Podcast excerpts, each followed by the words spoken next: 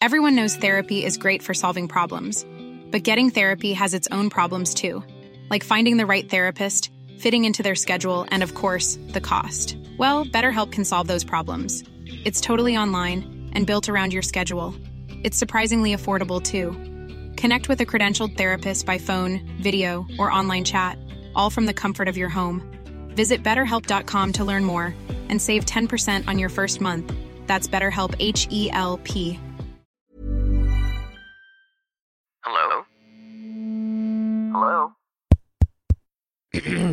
Podcast Network Asia. Haga logo, segemu gua ga. Sekarang podcast cuma sharing udah bergabung dengan podcast Network Asia. Akan ada banyak hal-hal menarik yang akan gue sharing di sini. Jadi jangan pernah bosan dengerin Sarah sharing terus. Haga logo, segemu gua ga. Apa kabar kalian yang lagi dengerin ini? Semoga sehat-sehat ya. Selamat hari Sabtu. Saatnya segmen curah, curhat bareng Sarah. Kali ini ada cerita dari salah satu teman sharing di Instagram. Jadi dia nge-DM gua. Isi DM-nya kayak gini. Hai Kak Sarah, salam kenal. Aku suka dengar podcast kakak. Semangat terus ya. Udah satu bulanan aku susah tidur. Jam tidur selalu berantakan entah itu jam 2 atau jam 4 pagi. Dan semenjak dengar podcast kakak aku bisa tidur. Hmm, so sweet. Dan aku mau cerita tentang kehidupanku yang kacau. Aku anak keempat dari delapan bersaudara. Aku capek jadi anak tengah yang harus mengalah entah ke kakak ataupun ke adik. Aku bener-bener capek karena kenapa aku yang selalu disalahkan. Entah itu kesalahan adik ataupun itu kesalahan kakak. Dan sampai kapan aku mengalah untuk mereka. Aku lelah sama semuanya, aku pengen cerita ke temen, tapi kayak bukan temen. Cerita ke keluarga malah dijatuhin. Dan aku rindu kasih sayang yang rata oleh mama papa, tapi semenjak papa nggak ada, semua berubah. Mama nggak bisa bagi kasih sayang yang rata untuk anak-anaknya, terlebih aku yang selalu salah di mata mama. Mama selalu banggain kakak pertama sampai ketiga di depan orang-orang. Tapi giliran aku, dia mah cuma bisa habisin harta orang tua aja. Sakit gak sih dengernya? Dan ada lagi pas ulang tahun aku, aku dapat hadiah dari temen mama asal UK, Inggris. Dia sayang banget sama aku sampai dianggap anak. Dia ngasih kado laptop Asus gaming, kamera, dan HP iPhone. Karena aku jarang pakai laptop, kakak pertama minta laptop aku, alasannya rusak, dan aku gak mau kasih. Karena itu kado yang aku sayang banget, mama malah marahin aku. Kamu ngalah aja sih buat apa juga kamu make sok-sokan kamu pakai itu. Kakak kamu lebih butuh. Iya, dan mau nggak mau, aku kasih ke kakak pertama dan juga bukan laptop aja yang diminta, kamera juga. Aku mau marah tapi nggak bisa karena mama. Dan adik-adik, kalau melakukan kesalahan entah dari main atau nggak nurut yang diomelin pasti aku.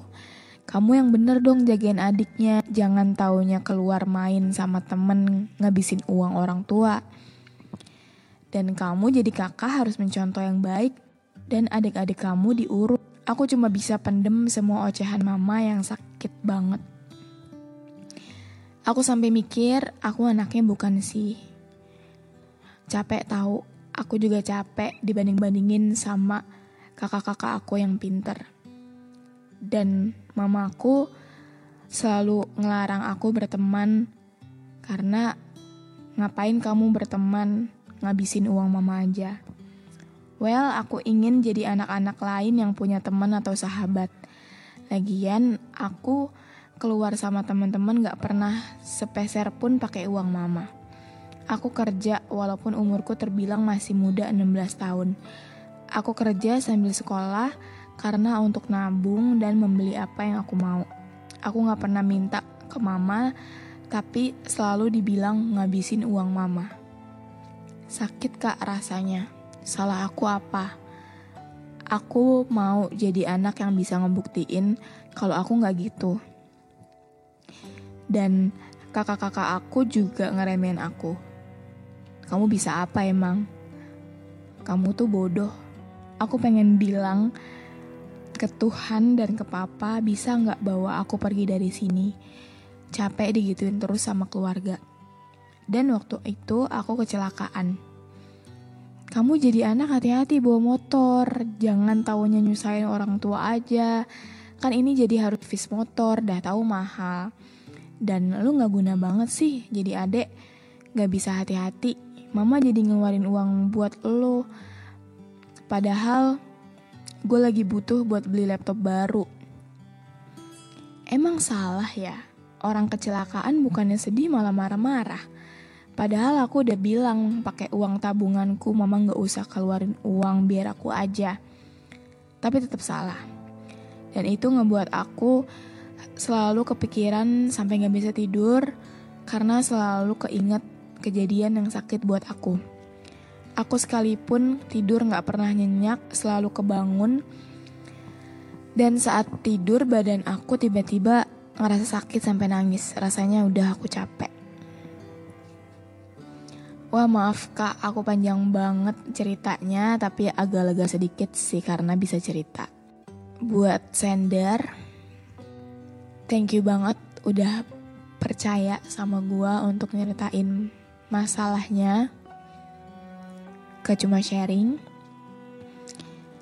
I've been there. Gue pernah ada di posisi lo di saat umur 16 tahun ketika semua orang gak ada di pihak gue.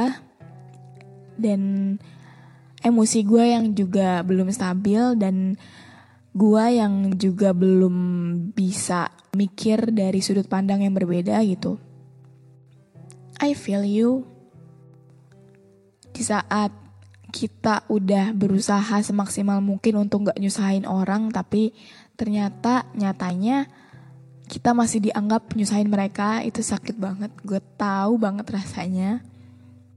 Menurut gue, coba kita lihat dari sudut pandang orang tua lo, mama lo.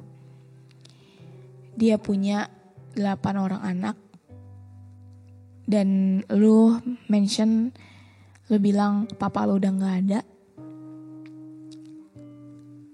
um, punya delapan orang anak dan menjadi single parent, gue rasa untuk kehilangan orang yang dicintai, sekaligus kehilangan orang yang menjadi yang memimpin dia, gue yakin mama lu sampai sekarang pun gue nggak tahu ya apakah dia bercerita ke anak-anaknya tentang gimana rasa sakitnya kehilangan seorang suami? Ke anak-anaknya atau enggak? Gue nggak tahu ya. Mungkin sotoynya gue aja. Mungkin mama lu mendem semua itu. Disimpan semuanya sendiri. Sampai dia ngelakuin hal yang nggak bener.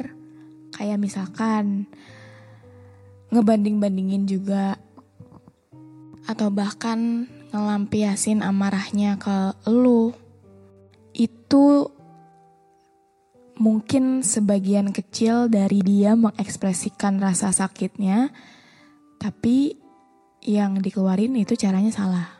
Dan gue juga salut sama cara lo yang lu yang lu bilang kalau lu itu kerja sambil sekolah ya entah apa pun itu kerjaannya yang penting halal ya kalau apalagi di umur 16 tahun dan lo begitu supaya nggak ada lagi kalimat yang keluar nyusahin orang tua bla bla bla bla ya kan?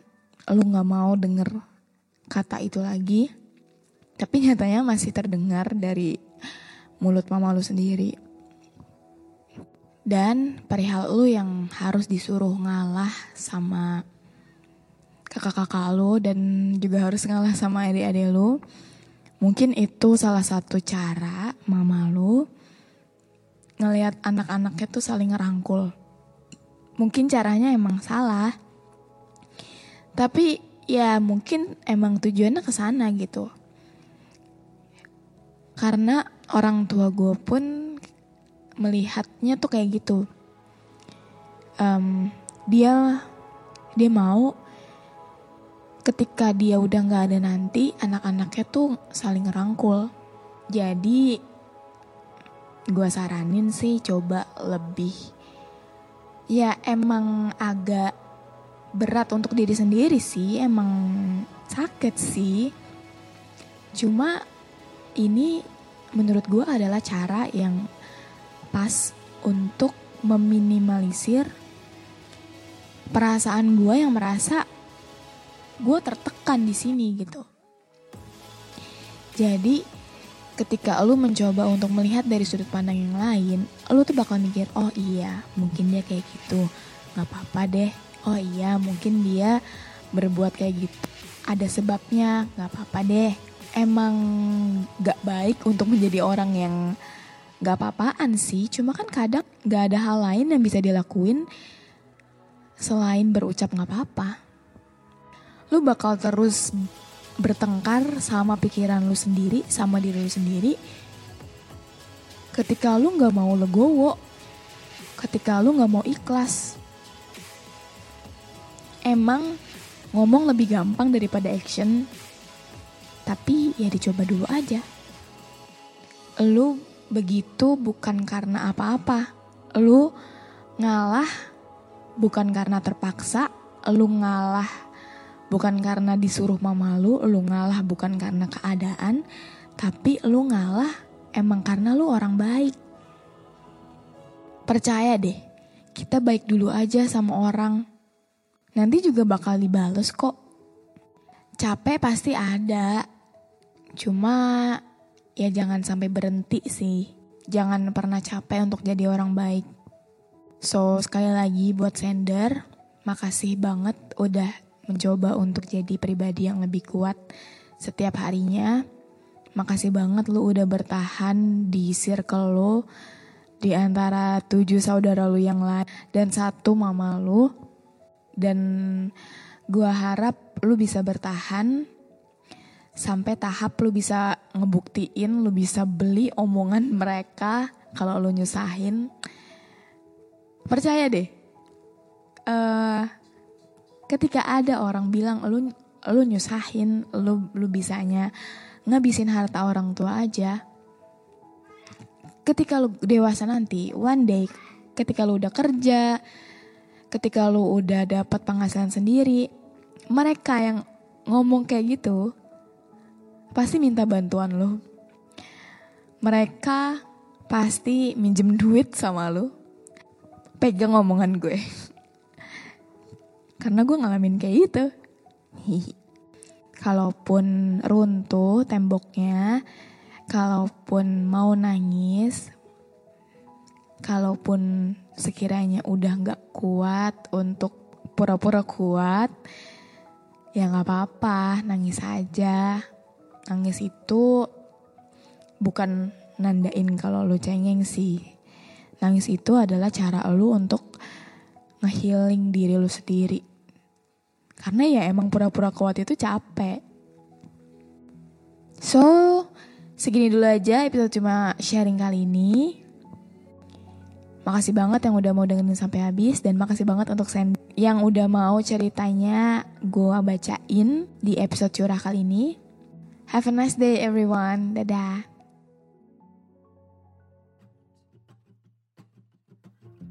Pandangan dan opini yang disampaikan oleh kreator podcast, host, dan tamu tidak mencerminkan kebijakan resmi dan bagian dari podcast Network Asia. Setiap konten yang disampaikan mereka di dalam podcast adalah opini mereka sendiri dan tidak bermaksud untuk merugikan agama, grup etnik, perkumpulan, organisasi, perusahaan, perorangan, atau siapa pun dan apa pun.